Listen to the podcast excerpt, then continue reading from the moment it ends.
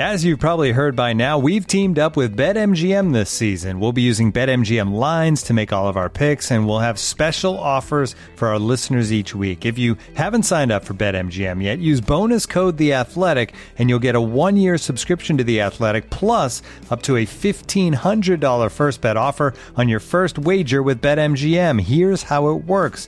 Download the BetMGM app and sign up using bonus code The Athletic.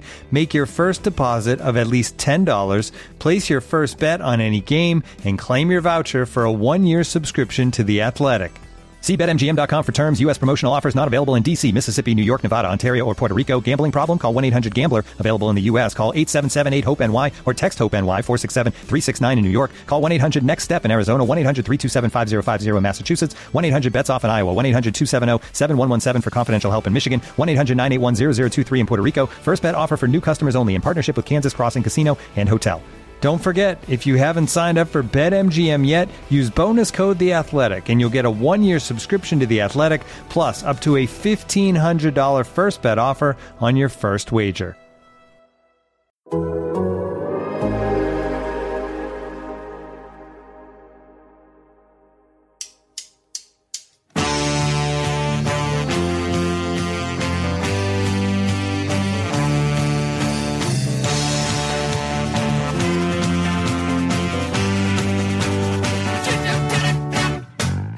Welcome everybody to the Total Soccer Show. My name is Taylor Rockwell, and we're recording this a few hours after the USA's one-to-one draw loss with Canada in World Cup qualifying. Here with me to break down what the US didn't do, what Canada did, and what happens next is a man who watched this game twice and is therefore, I believe by definition, a masochist. Joe Lowry, thanks for being here. Are you having a good night? How's it going, buddy? I'm having a I'm having a fine night. Uh, I am blessed to be able to do this with you, Taylor. I, I just wanted to give you props for how well you slid in draw loss. That caught me off mean, it guard, is but it's it is. very very true. Yep. Yeah, and Joe, is this like not to go too negative too quickly, but is this the most sort of like disappointing result for you when you've been covering the national team for this show? Because I do wonder if this is your first opportunity to, after a very bad result, really break this down and sort of try to like process your thoughts in a pretty rapid fire manner. yeah. Wow. I, I think I remember you and Daryl doing the loss to Canada in Toronto, and mm-hmm. that was in Nations League, right? And that was before the one where the U.S. came back and won in Orlando, and that that was bad. I wrote about that game, but I did not come on the show to talk about that game. I think this is the most disappointing result that I've been able to come on here and talk about, which is I don't know, interesting in its own way, I guess. It, yeah, and it's it's probably the most disappointing d- disappointed I have been in the United States since Couva and the failure to qualify. I wouldn't say it's on that level because obviously that was much much more at stake and much much more of a sense of loss and a sense of confusion. But there are similarities after this result, and I don't think we'll get into it later on. I'm not Fire Berhalter. I am not everything that we've been working towards is a failure, but I do see similarities in it seemed like we were working towards something. It seemed like it was going to click. It seemed like we had a lot of answers. And at the end of this one, I, I find myself more confused than I was heading into it, which I didn't hmm. think was necessarily possible. And I want to start, I guess, with that in mind by saying that I did fully expect the U.S. win tonight. And, and that was not born of arrogance or, oh, it's Canada at home, no big deal. It's that I thought following a fairly uninspiring draw, but not a disastrous draw against El Salvador, that we would see the U.S. kind of get that confidence back. Okay, we played a game, we understand, but we've played lots of games before, we can do this. And I thought they'd look more organized, more cohesive, just fresher, more exuberant. Uh, and I think that's maybe influencing my frustration about this game. So, Joe, before we get into that frustration and this result, what were your expectations? Like, were you sort of less optimistic? Did you have less grandiose ideas heading into this game? So I did with this game what I do with most movies that I go and see and just try to enter with absolutely no expectations because then I find that it's harder for me to be disappointed. That's just kind of how it works. I didn't have a lot of defined thoughts or hopes for how this game would go, partially because Canada's a good team and and they're better than they've been certainly in the past. Probably they're better than they've ever been right now. So that's a whole you know separate thing. And then also we just didn't see the U.S. look very good against El Salvador. And so coming home and playing in the U.S. and playing on a better field and in, in in more familiar circumstances in a lot of ways, I think that obviously was in the U.S.'s favor. But I didn't know how this was going to go because the U.S. didn't convince anyone in that El Salvador game. And, and to be honest, it hadn't been particularly convincing in either of the finals that they beat Mexico in earlier this summer. They tried really hard and they got good results in those games, but they hadn't been dominant and hadn't really been dominant in the Gold Cup either. So it, it hasn't been a long string of really convincing performances. And that's another reason why I didn't allow myself to really make a lot of defined expectations for this game. Yeah, and, and maybe that's part of it for me is that even in that in the run of success this summer that I'm not trying to discredit, but I will say I, I don't remember as many games where it was just the US from start to finish dominating both possession but also chance creation and, and getting a bunch of clear cut opportunities and scoring a bunch of goals that has it's not as though that has been the case. And so up against Canada they just completely sat deep. They never stepped out. The United States had chances but just couldn't take them. Goalkeeper stood on his head and it finished nil nil or 1 to 1 in this case I would argue Canada by full time had better chances. And at one point I really thought Buchanan with that one that went just wide. I thought that was 2 to 1 and it felt like this was going to be a loss. And that is with them having played more defensive. And I know Brendan Aaronson in his post match comments talked about how like they made no, there was no focus. They didn't want to play. They sat back and defended. And I think my response to that was like, yeah, and like, of course they're going to do that. They're going to sit in a back five. You and I talked about that, Joe. They're going to be more defensive. They're going to try to block like anything you're doing through the middle, but still have coverage out wide. And it's a new entity for the United States that there's that expectation that you have to break down this this blocked team, but you have all of this talent able to do so. And I think U.S. teams of the past had a little more of that fight. They were more reliant on just getting into those scraps and finding a way to make something happen. And there's still some of that spirit here, but I didn't see that next level evolution of how are we going to attack teams that are being defensive? How are we going to cause them problems? It felt like we're going to try some 1v1 stuff and we're going to be, be pretty direct. And aside from that, vibes, like a triple substitution with 10 minutes to go. I, I didn't see much in the way of attacking improvisation or creativity tonight, Joe. No, other than Christian Pulisic and a couple runs mm from Serginho Dest on the right side, there wasn't a lot of that. And and you can look at the personnel in the lineup and kind of intuit that without even having watched the game. When Sebastian Lletget and Kellyn Acosta are those two number eights in front of Tyler Adams in midfield, there's not a lot of creativity there. Brendan Aaronson still hasn't really taken that next step, and, and, maybe it's not time for him to do that. He's still a very young player, but he hasn't taken that next step of responsibility with the national team either. So a lot of it in the attack, at least, did rest on Christian Pulisic's shoulders. And I thought, to be fair to him, he was brilliant tonight. I thought he was really, really good. He was getting on the ball. He was driving forward. At least when he got on the ball, he was excellent. He was willing to try things in a way that a lot of other U.S. players aren't willing to try things. So that, that was a big problem for the U.S. is the lack of willingness to actually be aggressive and take risks. In, in a way, though, I can understand that because it is Canada and they have Alfonso Davies ready to run right mm-hmm. at you. And he is the best player in CONCACAF by a large margin, in my opinion, at least. I know there's others that could be up there. So the, the US's lack of, of risk taking in this game, I think really hurt them. And the fact that they just didn't appear to have a cohesive possession setup. And I'm sure we'll dig into yep. this more a little bit later, but we've texted a little bit back and forth about this. There wasn't a a real way to break through Canada, who defended really well and really compactly, mm-hmm. but teams get broken down. Like that's how Manchester City wins soccer games. And the US obviously is very far away from being Manchester City or from being Spain. But I mean, you want to see some consistent way of yep. breaking through a low block, and the US didn't really have that tonight. Yeah. And and obviously you don't want that to be the same approach every single time, but the more variety you have, the more basically like gaps in the dam that Canada have to plug as quickly as they can, the more vulnerability there yeah. is elsewhere to attack. And I think that is a thing that we would have liked to have seen from the United States. So let's talk about why we didn't, Joe. Let's start with the lineups and approach. First for the USA, two things to remember. One, they were without Gio Reyna, who was injured. They're also without Zach Steffen uh, for a positive COVID test. He will be out for the Honduras game as well. But the unexpected news was the absence of Weston McKennie, who confirmed on Instagram that he broke COVID protocol. That was why he was suspended. Would he have made the difference? There's no way to know for sure. Tyler Adams in the post-match interview said that uh, he didn't think that it made that big of a difference, that they knew and they were prepared for it. My opinion there is that that's him being a good teammate and friend. Uh, but fundamentally, we didn't need that disruption. Um, and I think there is an argument that like a lot of this loss is on Weston McKennie. And even though he's not involved, I don't want this to be a like, well, what we learned tonight was that that midfield needs Weston. I think what we learned tonight is that we need him to grow up. And this is the second time now, uh, once at national team level, once for Juve, that he has broken COVID protocol. The last time that meant he uh, got a positive test, that he got, got COVID and doesn't seem like he's learned that lesson. And he's young, players make mistakes, but I have to believe that Weston McKennie is a, is an important part of this team, and you need him there. You need that veteran leadership. You need that fight and that spirit and that belief. And other players might be able to fill that role or step in as needed. But I think we've come to believe that Weston McKennie is a very important part of this squad, and for him to be absent should not be sort of like cast aside because everything else went wrong as well.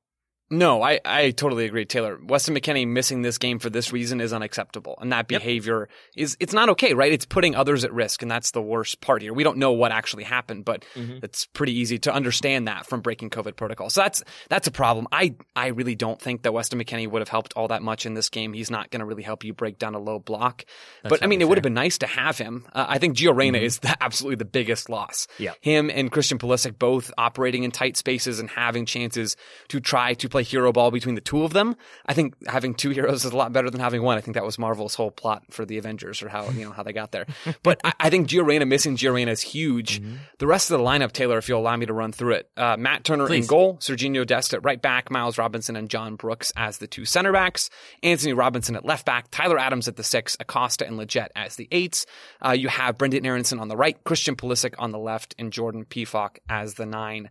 I thought this was about the best lineup that the U.S. could put out there with the players that they had for this game.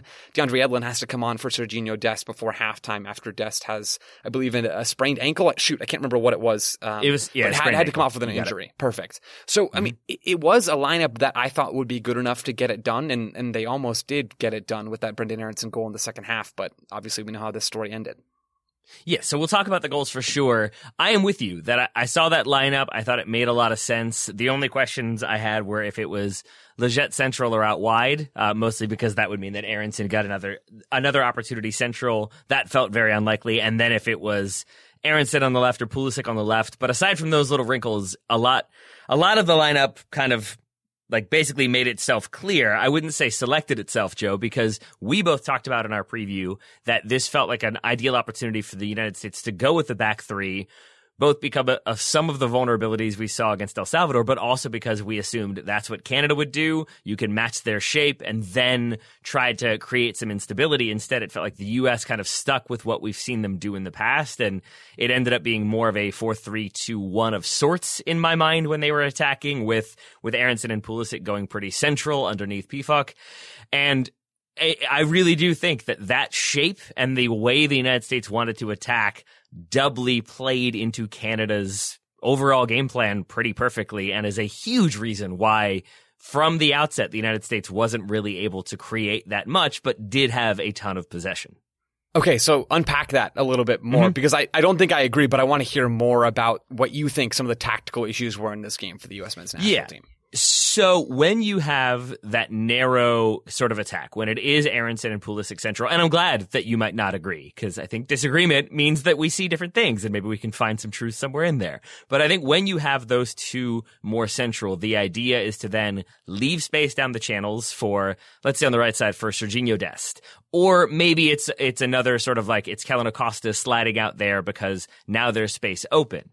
But I think what ended up happening was that because you have those attackers more narrow, Canada in a back three, if you have Pefok Central and Pulisic and Aaronson on either side of him, you your back three is now marked up, and that could be a vulnerability. But when the United States is trying to play in those kind of direct balls from midfield, you don't have to track anybody more than that's my mark and I'm sticking with them. There's not a lot of fluidity, and you're not creating those moments where the left center back is tracking somebody or is marking somebody, but then also has to get out wide to deal with the fullback. Instead, because it's 3v3 uh, backline versus frontline, that lets the wingbacks for Canada go out and, and basically negate or at least in a 1v1 way threaten uh, the United States fullbacks, and there's always that risk of if the, the fullbacks get caught too far forward, as happened a couple times in the second half, then there's a ton of uh, opportunity to exploit. And going away from that even then so that means that basically your two wide attackers are now completely nullified by the wingbacks. Your front three are marked up by their back three and that leaves a 4v3 in the center of midfield in favor of canada which i think is another reason why we didn't see a ton of possession for the united states or at least meaningful attacking possession from the united states central because they were outnumbered and that's before Cyle Larin dropped in. And so the united states eh, effectively had a lot of possession but canada because of that those sort of mismatches and overloads on certain sides sides never seemed to have to get out of like second gear even to defend. It seemed like they were pretty comfortable for most of the first half. So I think Matt Doyle tweeted the, the U.S. finished the first half with 77% of possession, outshot Canada 5 0 over the final 30 minutes. Canada outshot the U.S., I think 3 0 uh, in the opening 15. But the United States with that level of possession, but that few clear cut opportunities, I think was a pretty big red flag for me. So that's my argument there, Joe. Consider it unpacked. Okay, I I like it. I don't well, I don't like what was inside of the, the uh-huh. argument, I guess. But I, I it's not it's not a nice pill to swallow, but I agree with I think everything, Taylor. The the root of the problem as I see it maybe is less to do with the shape and more to do with how the shape was executed right? Okay. I'm not sure that yeah, switching totally if you was a switch totally to a three at the back yeah. shape, it, it'd have any effect. Because, I mean, the shapes are so fluid, right? Or at least they're supposed to be. And we did see some fluidity with how the U.S. started. In the early stages of this game, the first five minutes, even, it was Sebastian Lletget and Acosta dropping into the fullback spots and Dest and Robinson pushing really high. And then later on in the game, not, not too long after that, it was those two eights a little bit higher, now between the lines and the fullbacks, maybe a little bit deeper.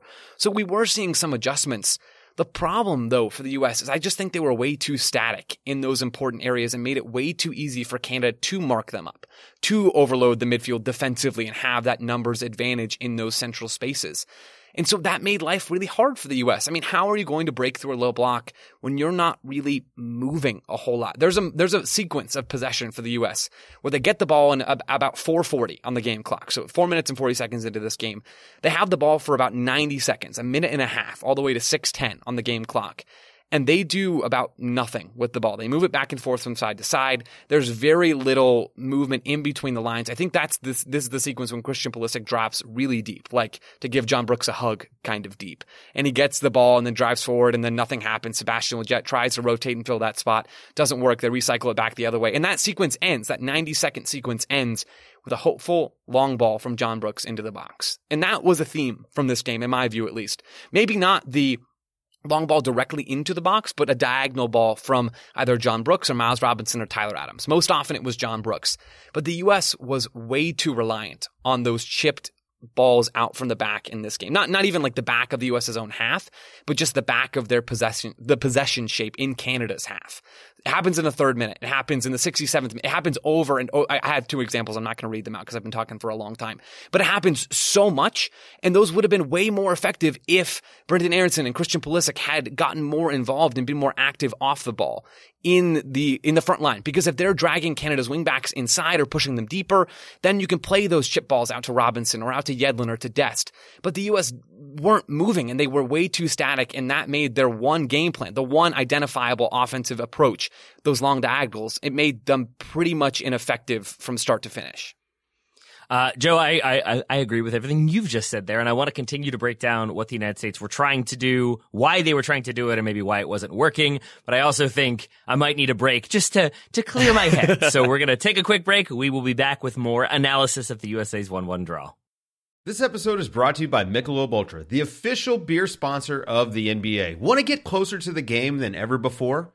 Michelob Ultra Courtside is giving fans the chance to win exclusive NBA prizes and experiences like official gear, courtside seats to an NBA game, and more. Head over to MichelobUltra.com slash courtside to learn more. This episode is supported by FX's Welcome to Wrexham.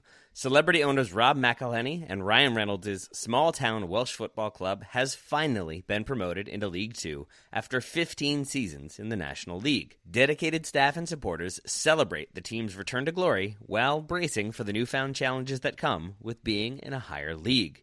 Will Wrexham AFC stand up to the challenge and rise again into League One? FX's Welcome to Wrexham, all new, Thursdays on FX, stream on Hulu.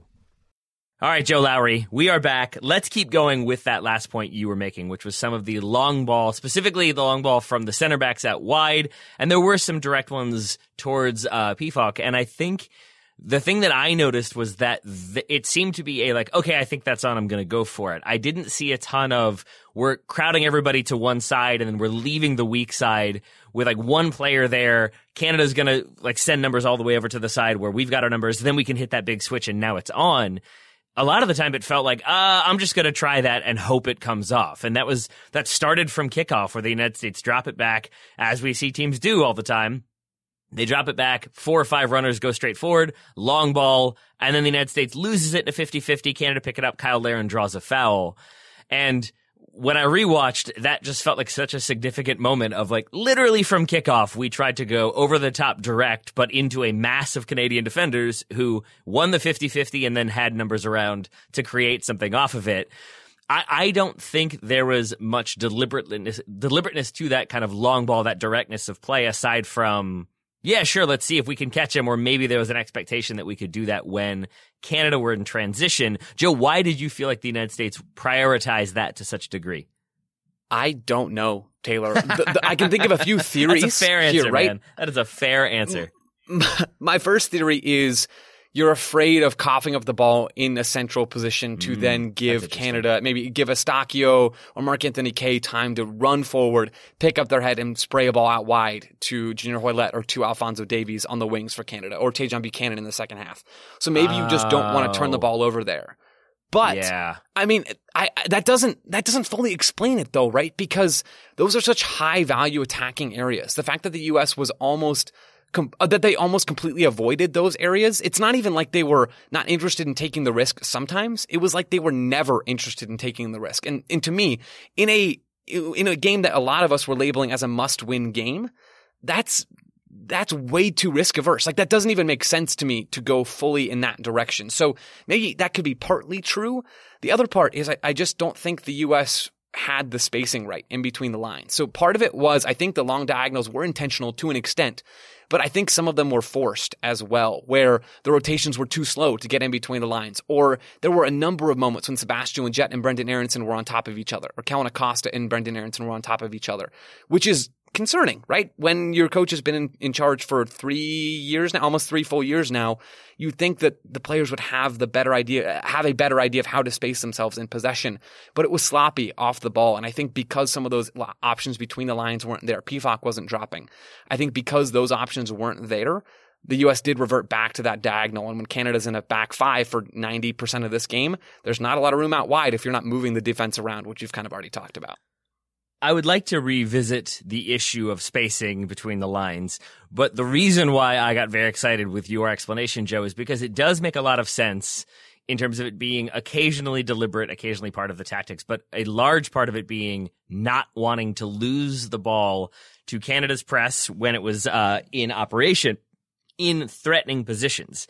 And I, I, do think that sometimes with John Brooks, there was a, yeah, I'm going to go for this ball. I'm going to try to hit this, hit this diagonal. And, and there was a, maybe it's on, maybe something comes of it. But also, I wouldn't be surprised if it was we're playing this kind of bunkered team who maybe bunkered is is not kind enough because I don't want to downplay the tactics here. But if you're trying to get Canada to sort of step out, if it's like checkers and you need your opponent to move the back line to some extent, like lumping a ball in and giving Canada possession in an area of the field that isn't necessarily threatening potentially invites them to commit numbers to a counterattack that maybe isn't exactly on. But if you can win the ball back off of them, the idea being that you're sort of, you're most vulnerable when you have given up the ball on a counterattack because your players are in spots that are not familiar to them when they have to do their defensive job. Maybe then you can break on them out wide or through the middle and then you can find those chances. Again, that's a charitable read, but I wouldn't be surprised if that is at least some of what the idea was, but I think you're also right that a larger part was that they didn't have the options central, or when they did, they were too slow to get into those spaces, and by then the passing lanes were cut off. But Joe, let's talk some more about the U.S.'s spacing and why they didn't have numbers where they needed them. Well, why is a bit of a tricky one to answer because I, it doesn't feel fair. like rocket science to put players between the lines. But I mean, mm-hmm. there there were a number of moments, and I tweeted one of them. I tweeted honestly, having players between the lines is for chumps because it looked like that was the U.S.'s mentality in this game. Yeah. There's a moment in the 11th minute where Tyler Adams gets on the ball on the right side and plays a long diagonal over to the left wing not least because there's just no one between the lines. Like there's no one in that space in front of him or in, near him vertically for him to play that ball to. No one's checking, no one's showing, no one's tucking inside. It's just not happening. And Taylor, I sent you a, a still image from my rewatch of John Brooks on the ball in the second half in a very similar yep. situation. He's on the ball and he ends up playing this long, long diagonal over to the right side because, maybe his mind was made up. Maybe it wasn't. I'm not a mind reader, but at least partially it seems to me because there's no one in between the lines. Kellyn Acosta is maybe stepping forward to get into that space. Christian Pulisic's too high and too wide. Jordan, uh, Jordan Pefok is not dropping.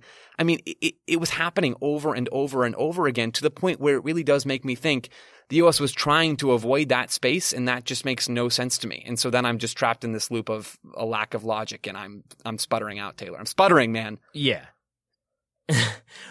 well, I, I, will take us. I will pick it up from there, but I will take us in a different direction to say that the the thing that I then saw was when you do end up going direct, when you do end up sort of trying to go for those long balls pretty consistently. Uh, from my experience, when your team starts doing that, if you're a, a wide player or a player who has to get forward but then get back, you start to get annoyed, especially when you're tired. And so if you know that like if I sprint 40 yards and we hit a long ball and it doesn't come off, now I have to sprint 70 yards back. Maybe I'm not going to make as many runs. Maybe I'm not going to show as much. But also if it just becomes part of what you're doing, then the United States, when they're launching these long balls, they tend to do it from a little bit deeper each time with the front line that is pushed higher up, but there's those bigger gaps in the middle, Joe. And the reason why I'm kind of explaining it this way is because to look at Canada's equalizer, to look at their goal, when the United States cleared the ball, Canada reestablished possession, I think 30 yards inside their own half. And it takes about five seconds for the ball to find Tajon Buchanan out wide on the left at midfield. And then it's uh, Buchanan who plays in Alfonso Davies. Away we go.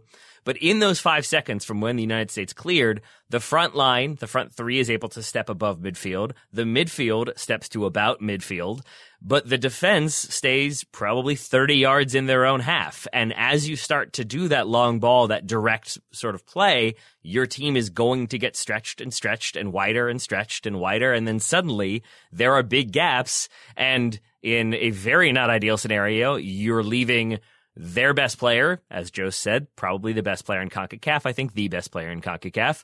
Uh, 1v1 versus DeAndre Yedlin. And I'm not trying to be disrespectful to DeAndre Yedlin. To some extent, Alfonso Davies already did that for me. Uh, but that's not a great matchup. And he doesn't have good positioning. And the U.S. backline is a little bit erratic. Miles Robinson is maybe a yard too deep, but I'm not putting this on him. I think there's many other vulnerabilities and mistakes along the way, including John Brooks not really tracking Cyle Larin, who's then wide open for the ta- tap in. But it seemed like the United States, in trying to force things, essentially opened themselves up to being too wide open and letting Canada attack. Absolutely. I mean, when you push so many numbers forward, it's going to be inevitable in in a, in a way at least. And when the U.S. even was back on that goal sequence on Canada's goal, they're in that four three three shape and they're trying to be aggressive and they're trying to put pressure on the ball. They're not getting back into a compact four five one. That's not something that Berhalter really does a whole lot. They're trying to then still push forward, but that leaves a bunch of space out wide. Sebastian Lletget can't pressure the ball fast enough, and he was probably never going to get there in time. I don't really think that's his fault. And then the the sequence of events that you described happens, and the U.S. didn't have a lot of those moments where they could take advantage of a stretched defense, which credit to Canada. They executed their game plan really well and they made life hard for the US over and over and over again. I do think it's telling, Taylor, that the US's goal sequence and, and a lot of their other best attacking moments, I thought, well, at least some of them, came in moments where Canada was stretched came in transition or came even from a hopeful cross. Like like a few of the chances at the end of the first half of the U.S. came from Antonee Robinson's cross crossing over on that left side, long hopeful balls in from the left side into Pefok or in into that area for him to occupy center backs. And then the goal, like I mentioned, it comes in transition. Aaronson pressures uh, Scott Kennedy, and then a whole bunch of things happen from there. We can describe it in more detail if you want to, Taylor, in just a second. But like, it, it's not these beautifully executed possession sequences. It's taking advantage of open space when you can get it, and Canada didn't leave a lot of it in this game. No, and even that goal, and I'm with you that that goal is an example of what happens when you are aggressive in your counter press. You win the ball when the opposition is trying to counter. You you then have openings. You then have spacing. But I will note that the ball that goes into Christian Pulisic, he because of where it's played, because of where he is in his position, he does have to hold that ball up. And I think if Mark Anthony Kaye doesn't foul him, that the play sort of stops there and slows down, and we see more of what we'd seen of the kind of recycling of possession. Kaye does foul him, and then Mark Anthony Kaye stops, and a couple of the Canadian players if not stop, then very much slow down expecting a call. Advantage is given. The United States, for their part, didn't really stop and had continued to send numbers forward. But this was one of the few times I can remember that the United States just had numbers overlapping, aggressive runs, and more specifically, aggressive runs into the box. And credit, credit to Brenden Aaronson for obviously starting this play with that win, but then continuing his run forward and getting on the end of a, a, good cross from Antonee Robinson, who made a good overlapping run. And it was just one of the few moments I saw from the United States where they did get aggressive. They did send numbers forward. They tried to pass. They tried to combine. They, with each pass, made Canada a little more uncertain, opened them up a little bit more, found more opportunities to attack, and then they did. But there is still that moment of like, but they could have held it up. And then if that had happened and Mark Anthony Kaye doesn't foul, I don't know if we have as many positives to say about this game. That's fascinating. Taylor, that's a great catch from you. I had not noticed that Canada slowed down a little bit there and that that might have actually oh, helped oh, yeah. the US put the sequence together. That's a great catch from you because it is a lovely sequence, right? The only thing that you could really quibble with is Pefok's pass into Pulisic. That first one is is not very good. It's a little bit behind yeah. him and he has to slow exactly. up and you, you just yep. mentioned all that stuff. But man, it, it's a beautiful sequence. But I go back to it's coming in open space. It's coming in a transition moment where the space is going to be there for you. It's not coming up against a block. And to be honest, that scares me for the US's perspective coming into this game against Honduras on Wednesday. Because the one thing we know about Honduras, and that has been true about Honduras for a while now, is that they will sit back and they will concede possession. And they might not execute their block as well as Canada did in this game, or as well as the US made it look like Canada did in this game. But they're going to try to compress space and hit you on the counter. And in large part, I thought the US's transition defense in this game was good. They kept Alfonso Davies at bay for most of this match. They kept the front line at bay for most of this match. But man, I I don't think we've seen enough from the U.S. in this particular World Cup qualifying window or in many other stretches of the Berhalter tenure that makes me really optimistic that this team's going to be able to break down Honduras. I mean, just think about that UEFA Nations League semifinal, right? It took a Pefok goal late in the game after he came onto the field off the bench to win it. I think it was a header. I don't remember exactly, but I mean, it was not a good game for the U.S. in that moment. And, and, I have concerns about how this team is going to fare headed away to Honduras against a similar type of defensive opponent after this game. All right, let's put a pin in that for now, because uh, I want to go back to uh, the Canada goal, which comes what like seven minutes or so after the United States score. We've talked about what the United States did. Again, credit to Brenden Aaronson, good ball from Antonee Robinson.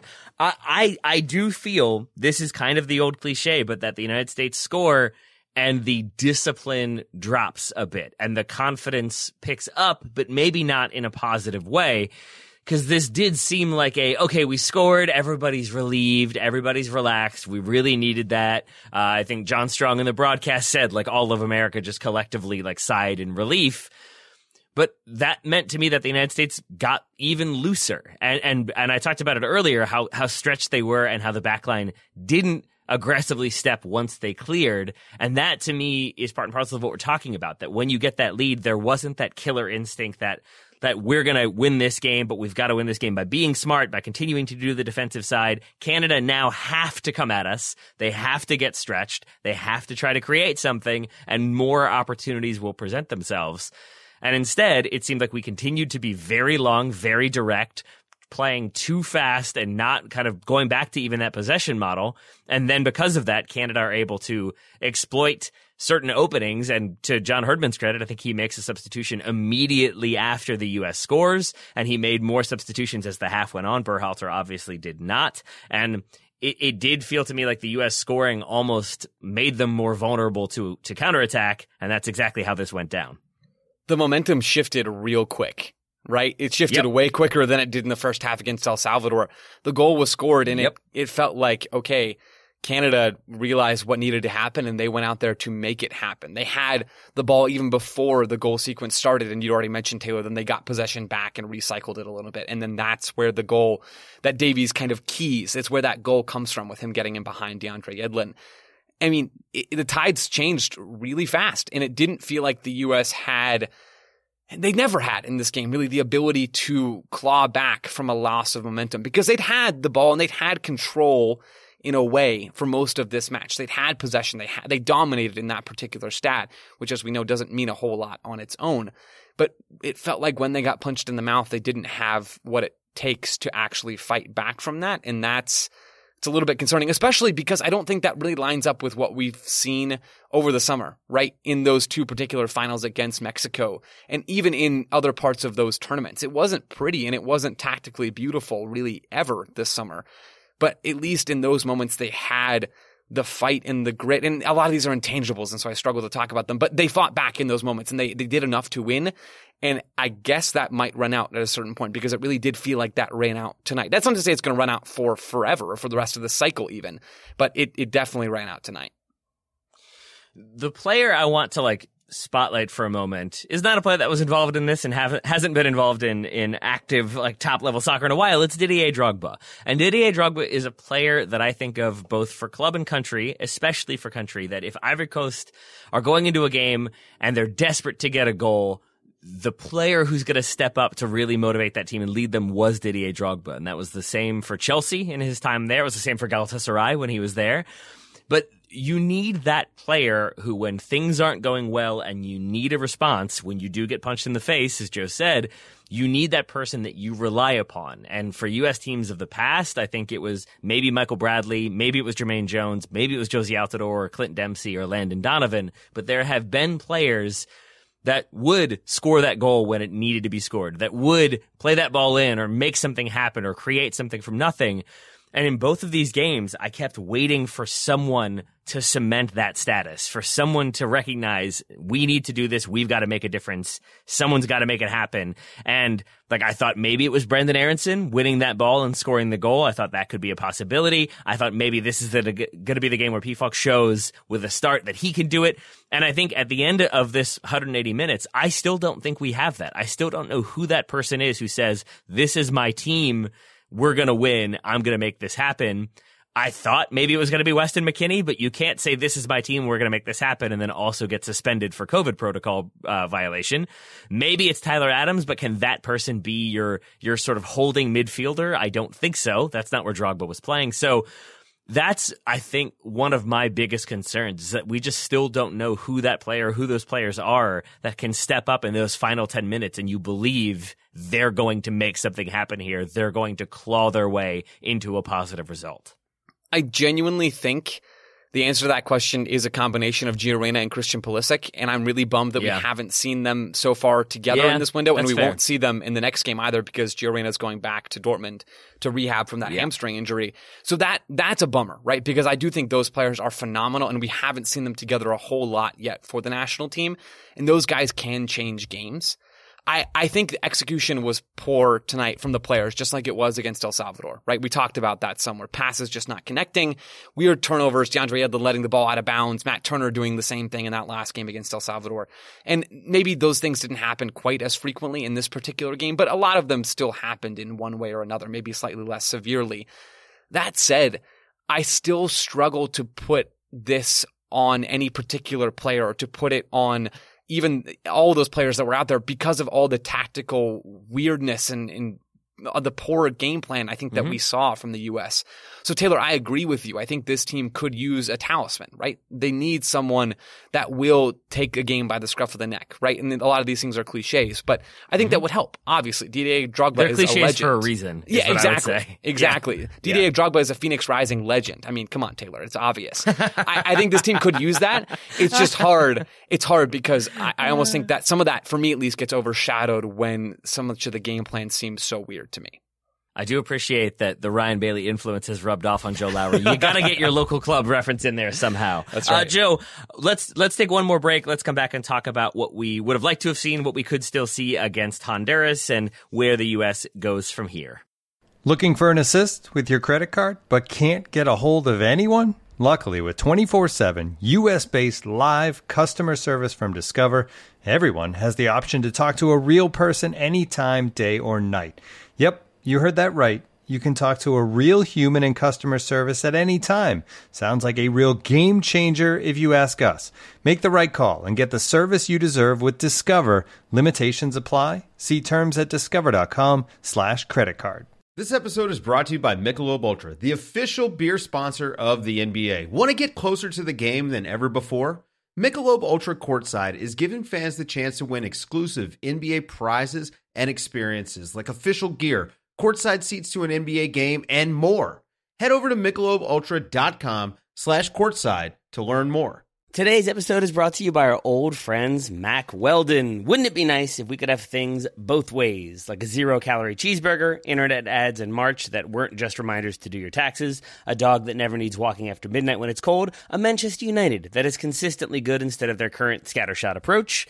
Well, we tend to think of clothing as an either or situation as well. People think looking sharp means starchy Oxfords and stiff chinos rather than effortless comfort. But it's possible to have it both ways. Mack Weldon makes timeless apparel with modern performance fabrics for guys who want to look and feel sharp without sacrificing comfort. From their light as air underwear to innovative anti odor tees and versatile yet comfortable pants, Mack Weldon has a full range of clothes that never go out of style. I got a few things recently, including a long sleeve polo, which I love, uh, maybe the most comfortable t shirt, which I also love, and my new favorite sweatpants, the Ace sweatpant. It's exactly what I described above comfort and versatile, but still stylish. It's the type of sweatpant I can wear to pick up my kids from daycare and not think, I'm now wearing sweatpants in public. The other parents will judge me. Now I just think, judge away, nerds, because you will never be this comfortable unless you're also wearing a pair, in which case, high five. Mack Weldon is not flashy. It's just classic, always in style, and made from the world's most comfortable performance materials. They're designed to fit both your style and the demands of modern life. So get timeless looks with modern comfort from Mack Weldon. Go to mackweldon.com and get 20% off your first order with promo code TSS. That's M A C K W E L D O N.com, promo code TSS to get 20% off your first order. Thank you to Mack Weldon for sponsoring today's episode. All right, Joe, we're going to try to. All right, I'm going to envision a scenario in which uh, Doc Brown has come back in the DeLorean, Joe. He's going to pick you up and he's letting you fly back to the like maybe a couple hours before this game, you get to grow, go on that Nashville jog with yes. Greg Berhalter that he went on before this My one. dream. And in that conversation, you can say, "Trust me, I, I know how this is going to play out. I know what your game plan is. It's going to finish one to one. People are going to be upset. Um, what are the things that you feel like he could have done differently? And let's go ahead and start with would you say make substitutions that aren't injury related before the 80th minute? Yes, yes. That might be a good starting place, Taylor, for this conversation. Like we said before, the momentum had turned and the U.S. never really fully got it back, in my yep. view. And a great way to turn momentum, or at least to pause momentum, is to put new people on the field because it literally yep. takes time away from the game being played. It stops things. It allows your team to take a breath and it puts new blood onto the field. That felt like a huge missed opportunity for me that we didn't see the U.S. make those subs earlier on in this game. Yes, they bring on Serginho Dest early because of the injury. Oh, they, they take off Serginho Dest early, excuse yeah. me, because of that injury. But they don't bring players on until much, much, much later in this half. It's Cristian Roldan, it's Josh Sargent, and it's Konrad De La Fuente that all come on with less than 10 minutes to go. And I don't think that any one of those players would have changed this game if they'd come on 15 minutes earlier. I, I really don't think they would have helped them make a major impact in helping the U.S. create consistent quality chances. But it could have helped them do something. And at that point in the game, the U.S. needed something, and they didn't get that something until I think way too late. Yeah. I mean, because even just from a basic level, you have tired legs, and there's moments when Pulisic, I think in the first half, would have made a run that he wasn't as capable of making in the second, or there would have been better defensive discipline, better tracking on counterattacking opportunities, or defensive, uh, like counterattacking opportunities that when you have tired legs, when you don't have that sort of refresh, things start to open up. And yeah, Canada continues to get that confidence. I would also add that it's a triple change in the 80th minute or thereabouts. And again, in my experience, limited as it is, a triple change is disruptive, I guess, to your opponent in that now they've got new people to deal with and maybe a shape change or something like that. But for the team that is making the changes as well, you're changing out three of your 10 outfield players. 30% of your team is changing. It takes a few minutes, and we've heard tons of stories about like the the greatest players uh, of history, Zidane and Maradona and Messi, all take time in the beginning to sort of actively remove themselves from the game, if anything, to see what's happening and then step back into it now that they've kind of had those observations. They've gotten a feel for what's going on, what the opposition is doing, and then they play based on what they've observed. If you're sending three people on, you need to then give them some time to get acclimated to what's happening, to have a read on the game, to figure out, oh, Canada had been in this shape, but now they've changed to this one. So that means I'm going to have two people I need to deal with to kind of understand the instructions you've been given just before subbing on and how to implement them, you need time. And even if you can do that quickly, even if it's only five minutes, again, when you're in the 80th minute, now you've got, I think they're with three minutes of at a time, you've got eight minutes to make an impact. And I think you're right, Joe, that I don't know if any one of those individuals would have done it, but I do know that three of them at the same time at that late hour, not going to be this like chemistry changing, oh, we figured it out, we've got this because by the time you do start to figure things out, the full time whistle is blowing. Yeah, it just doesn't make sense to me. I I don't. Mm-mm. It's not like the U.S. had a game changer coming off the bench, but I don't know why yep. you wouldn't at least try. And that that like a lot yep. of the the tactical things we've discussed just kind of boggles my mind, and I'm spinning around in in circles in my head trying yeah. to figure it out. A very very very charitable read, I'm aware that I'm being charitable here, would be to say that there's an argument that he doesn't want to put Ricardo Pepi on in this moment, in this situation, needing a goal to basically say like, all right, like teenager, like go in there and change the fate of this game in 10 minutes. Maybe if you're Greg Berhalter, you want to hold him out, let Pefok have a whole game, and then you can try to kind of change it from there with the with the next game, and maybe you give Pepi an opportunity in that third game. But I, I still think that they could have used him. I still think they could have changed it up. And even if you want to go direct, put two people up top and let him play off of Pefok or let Pefok play off of Pepi, and you could get different looks that way. But I think there wasn't that variety to what the United States was doing, and that gets us to like the larger part of the conversation, Joe. I'm once again going to put you in a very difficult situation here. We're, we're going back in the time machine as we already have. You're still on that run with Berhalter. You've said you got to make some changes. You've said the, your attacking game plan isn't going to work. Here's what Canada are going to do defensively. Are there things that you not necessarily would presume to tell Greg Berhalter, but with that information, like that Greg Berhalter could have said, oh, okay, in that case, we're going to do this. And maybe we could even make it as basic as for people who are relatively new to the game or haven't watched a ton of the national team, when you're playing against a team that is pretty compact on the defensive side, Canada usually sitting in that 5-4-1 sort of shape, oftentimes having all 10 outfield players within 30, 35 yards of their own goal what are ways that you can find some space? You can create opportunities short of shooting from distance and hoping that you just get really accurate. So first, I'd say move more off the ball and move off the ball with mm-hmm. purpose more often because Taylor, you did a great job of detailing how the uh, how Canada was able to be pretty static in their defensive shape because the U.S. Mm-hmm. matched up with them really logically. And yep. so if the U.S. do more to pull Canada around and shift them and move them off the ball, not even not even for the U.S. using possession and using the, the possession of the ball to shift them back and forth, but just having Brenden Aaronson make more runs in behind or, or make more runs from out to in to push that left wing back inside more or to push the right wing back inside more for Canada.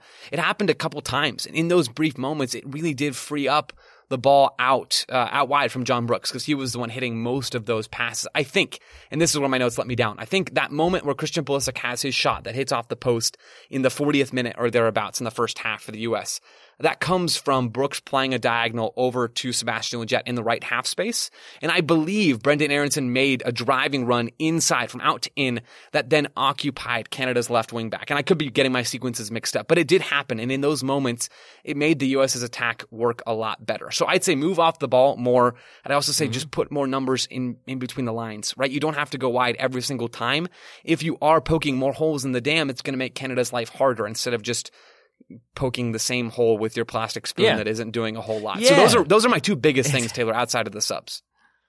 Yeah, I mean, so there we go. We got three good ones right there. But and, and I'm with you, Joe, because I thought it was going to be we needed more individuality to the attack, which is not a thing we said after El Salvador. We felt like at times it was too individual. And in this game, I kind of thought on the rewatch, uh, if we had done the quick take hot take, my expectation would have been that the United States were hesitant to take people on. They were hesitant to have, say, Serginho Dest get really far forward for fear that what happens if you then get caught. And now Alfonso Davies is on the ball with acres of space in front of him.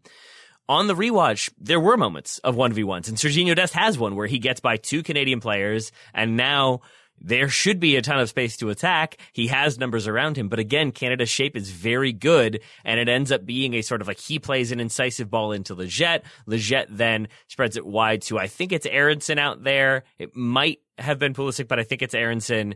And then Dest, to his credit, I think correctly recognizes that there's an overlap that could be happening right there, and Aaronson could easily just kind of play him in down the touchline, and maybe Dest gets to it. But if you freeze frame it there and look at the numbers, there is everybody uh, like 1v1 man marked with Canada having a free defender. So even there, when the 1v1s do come off and Serginho Dest does take two players out of the, out of the equation, Canada still had the numbers around the ball that they needed to limit anything the U.S. wanted to do. And so, Joe, I think you're absolutely right. It goes back to you just need a, a, a lot more movement. You can't have people stretching the back line, but then someone else is dropping in and someone else has gone wide, but somebody else has come central.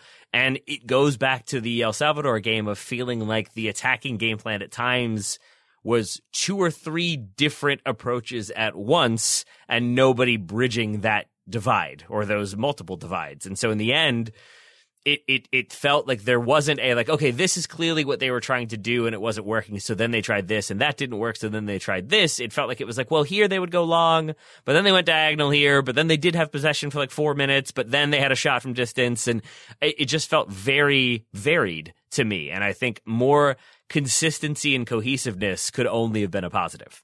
Yeah, I'm with you. I mean, there's there's a plethora of issues with how the U.S. Mm-hmm. approaches this game in the attack.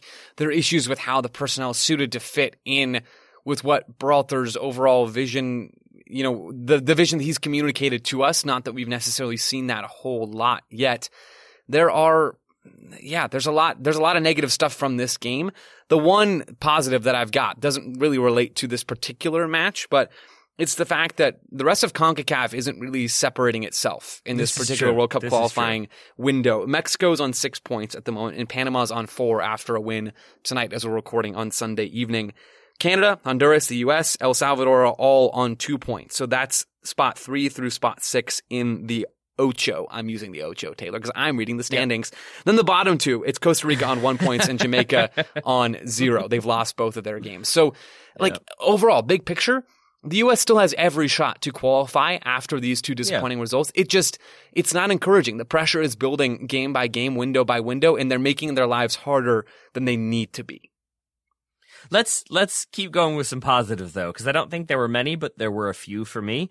Uh, one, Felipe Cardenas uh, of the Athletic uh, tweeted this that basically that right center back spot is now Miles Robinson's, and it seems unlikely he's going to let it slip.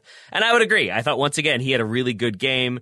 I, I don't remember him. I'm sure he had like a misplaced pass or uh, like a failure to control the ball, but for the most part, I don't remember him doing anything obviously wrong standing out in that way. Instead, I just remember him being reliable and consistent.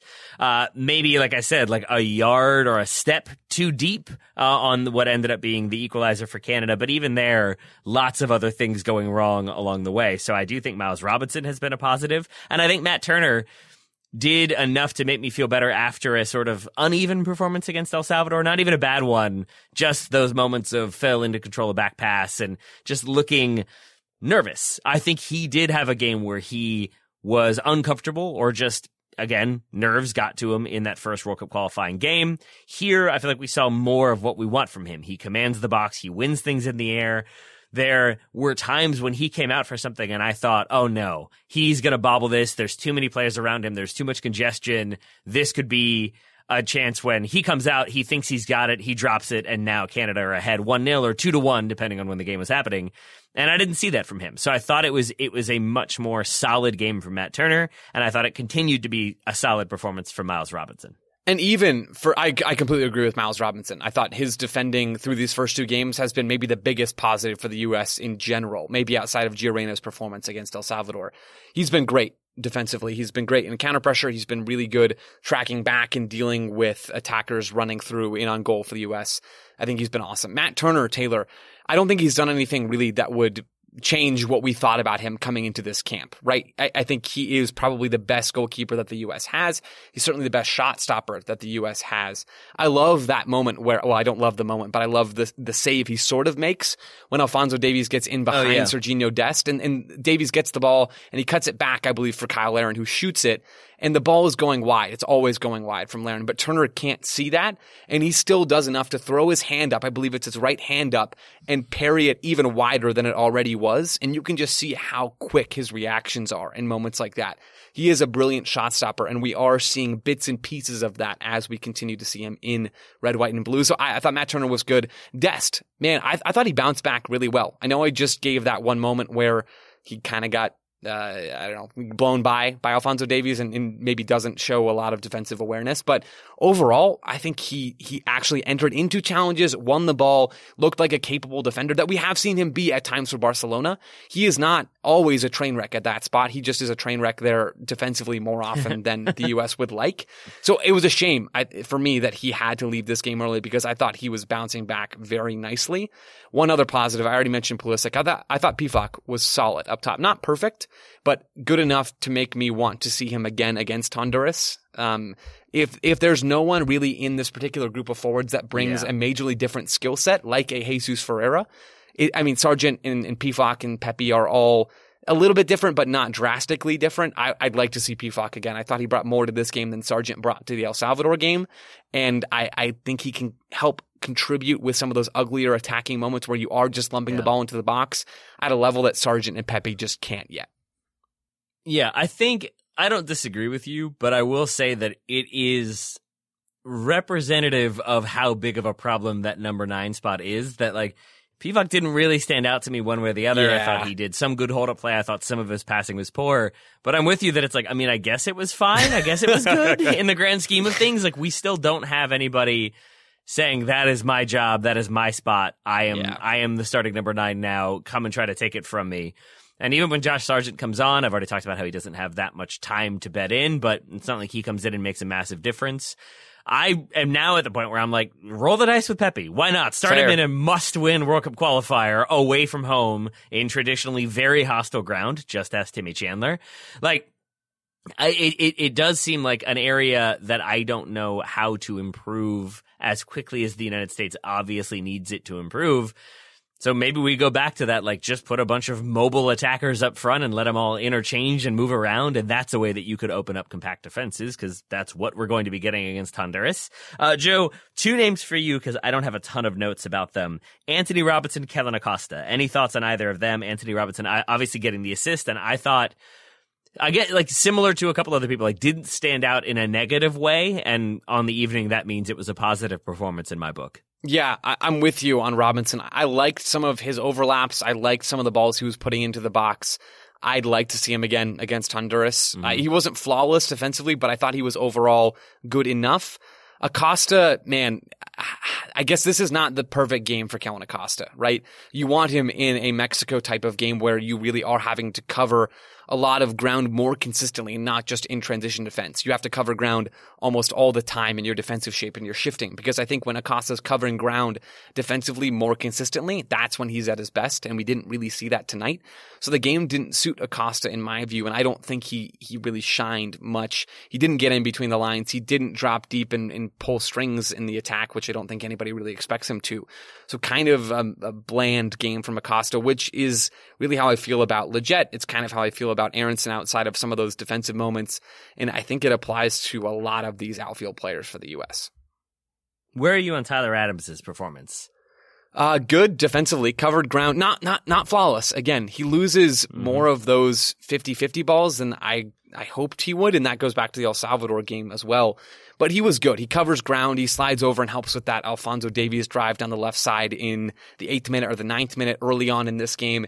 He cuts out some passes. He sees the game very quickly.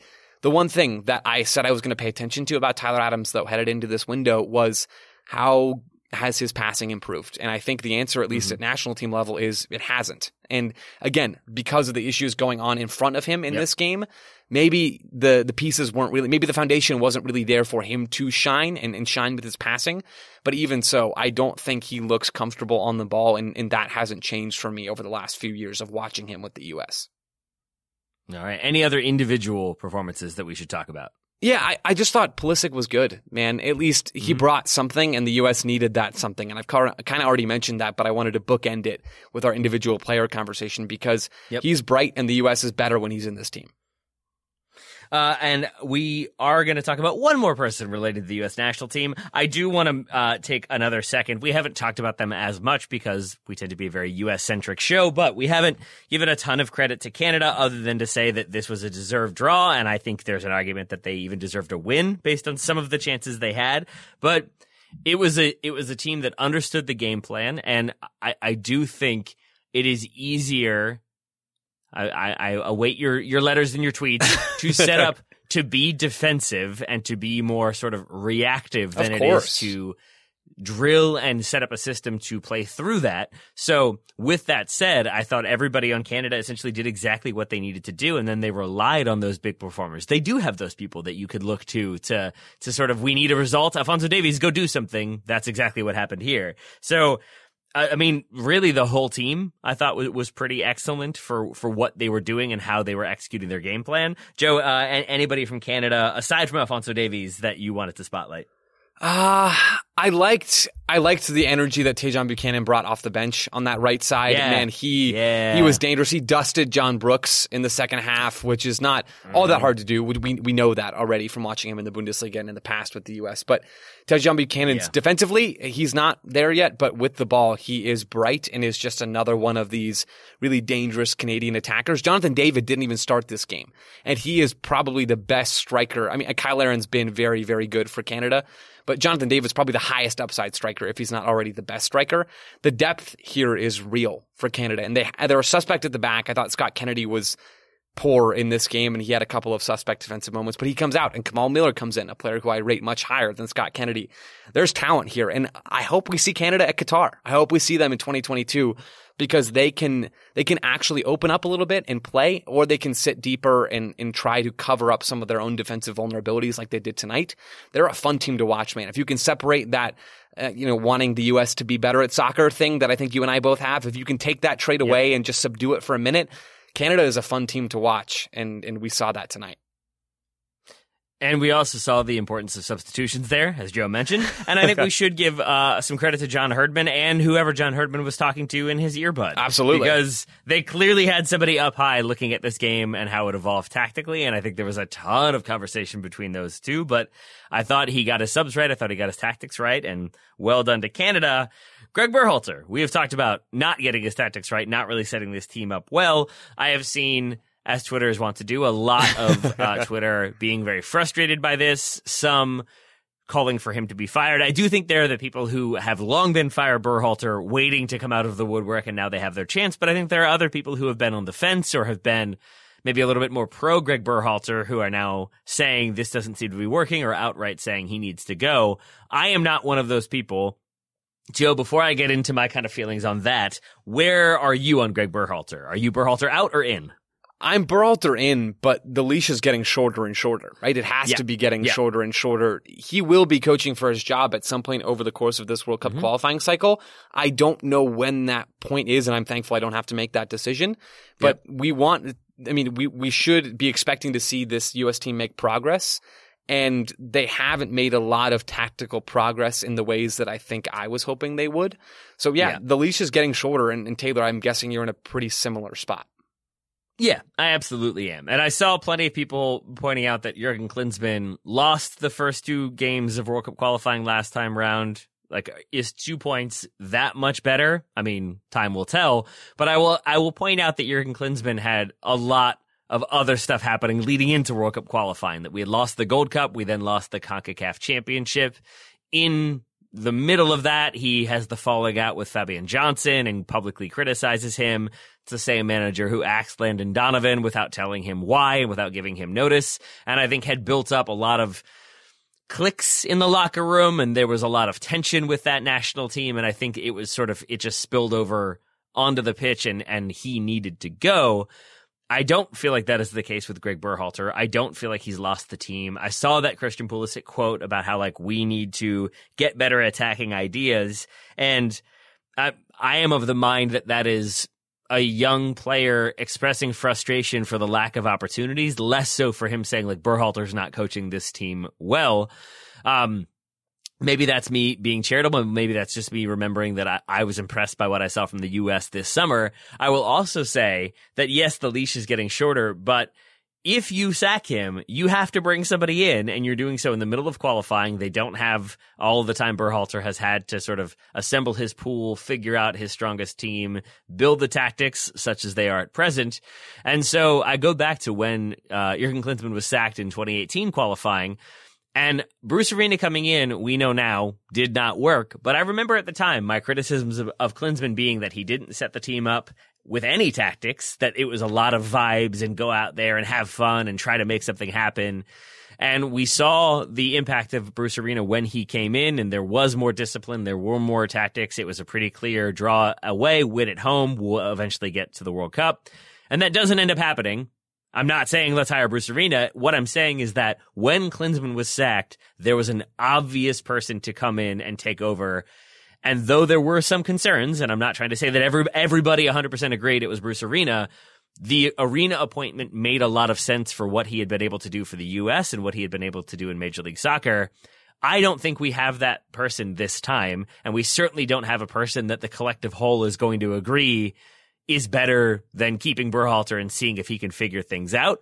There's an argument that we're only two games in, we can still change it, and there's time to get a response. But I don't think we've reached that point. I don't think the squad is disorganized or or like the harmony is gone. I don't think that there are major questions around does he even know how to set up a team tactically? Does he have any interest in doing that? He hasn't ostracized key players.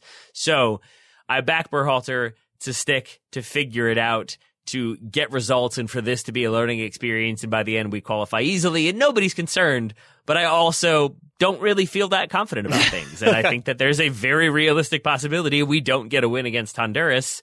We start world cup qualifying with three points from three games. And even if there's if that ends up being enough or even if the us turns it around that is my bar for good for what a good result would be was seven points from these three games can't do that now. So now we're looking at like an okay start, I guess, would be five points and three points, not good at all. Uh, and then maybe we're having a very different conversation about Greg Berhalter. But I, I think a lot of it just goes back to me, Joe, for like, I didn't see a ton of adjustment, a ton of in-game tinkering. The Pochettino, I'm going to make a change in the 30th minute, and then a change at halftime, and then a change in the 60th minute to keep our momentum and to keep the opponent having to react to what we're doing. And I just wish we had seen more of that tonight. I think any sort of change, any sort of aggressive change from Berhalter would have been meaningful to me and hopefully significant to the overall result. I've talked for about like eight minutes straight, I think, Joe. I'm going to turn it over to you while I catch my breath. I just like to think that somewhere in the city of Los Angeles, uh, there is a Bob Bradley sitting in a Uh-huh. I don't know, in, in some sort of cool looking chair with a bearskin rug at his feet, shaving his head, and he's just cracked a smile, a slight smile. At what's going on because he could be the guy that comes in. I don't know. I don't I don't know anything. I don't think that's terribly realistic, but you're right. There aren't a lot of other options here other than a, a, a Bob Bradley type guy. It's still too early for me to be having this this conversation about who the replacement is. I think it's too early for both of us. But we both do acknowledge that, you know, the product on the field over these last two games, certainly at other times previously in the Berhalter tenure, has not been particularly good. And there are real issues there that need to be resolved. And hopefully we see some of those resolved on Wednesday. Yeah, I mean, I mean, I think that's what it comes down to is we can talk about what we think could have happened, what we think could have worked, what we'd like to see him try, but it, it is inevitably going to come back to who does he set out onto that pitch with what instructions and what is that final result. And until then, it's all coulda, woulda, shoulda.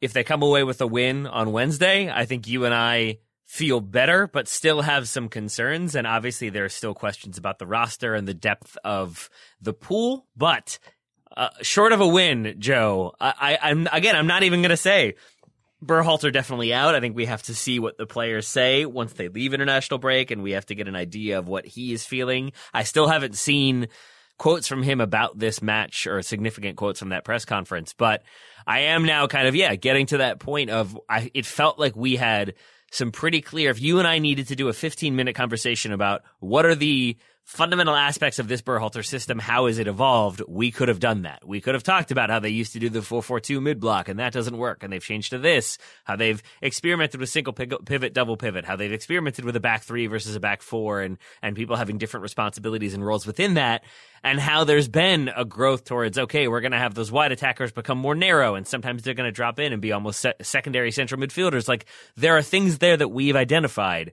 And I'm always about if what we're identifying feels logical and linear and is building towards a style of play that gets results or at least consistently puts the opponent on their heels and forces them to throw things at you to throw you off we're not really getting that. And and and so that i think is the hardest thing for me to get my head around is why this felt like we were building towards positive results and a kind of positive idea about how we want to play. And there are plenty of people who will say, no, it was always just we got fortunate results and we never had a style or a system. I don't buy into that, but I do think we're now in a place where we have with each game so far of qualifying, we have had more questions than we had going in, and that is not what's supposed to be happening.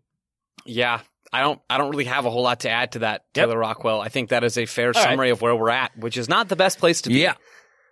No, it's not. But we talked about some positives. We talked it out a little bit. And Joe, going back to the very beginning of this conversation with the idea that like you hadn't gotten to sort of break a game down, watching it again and then talking it out. I don't know if, if you feel better, but I'll speak for myself and say that I think we talked through some stuff that I needed to try to kind of figure out and verbalize, especially about what didn't work and what might have been better. Yeah, I feel really good about the analysis that we did. I guess now we're just like patting ourselves on the back. There's a lot of, yeah of questions about, you know, Christian Pulisic had a quote about, you know, we need new ideas. And I think yep. this conversation and having gone back through and watched the game again, got more specific about that. That's one thing that really bugs mm-hmm. me in soccer when when commentators just say yes. they lack ideas. Well, what does that mean? Like your job is to tell us as the viewers what that is. And Christian Pulisic's job is not necessarily to intuit what those new ideas should be. That is more Greg Berhalter's job, I feel. But I think mm-hmm. just you and I having this conversation has helped us both come to terms and hopefully help listeners understand maybe what some of those new ideas need to be. So we, we cut through some of the vagueness, got specific, and I at least I appreciate yeah. that.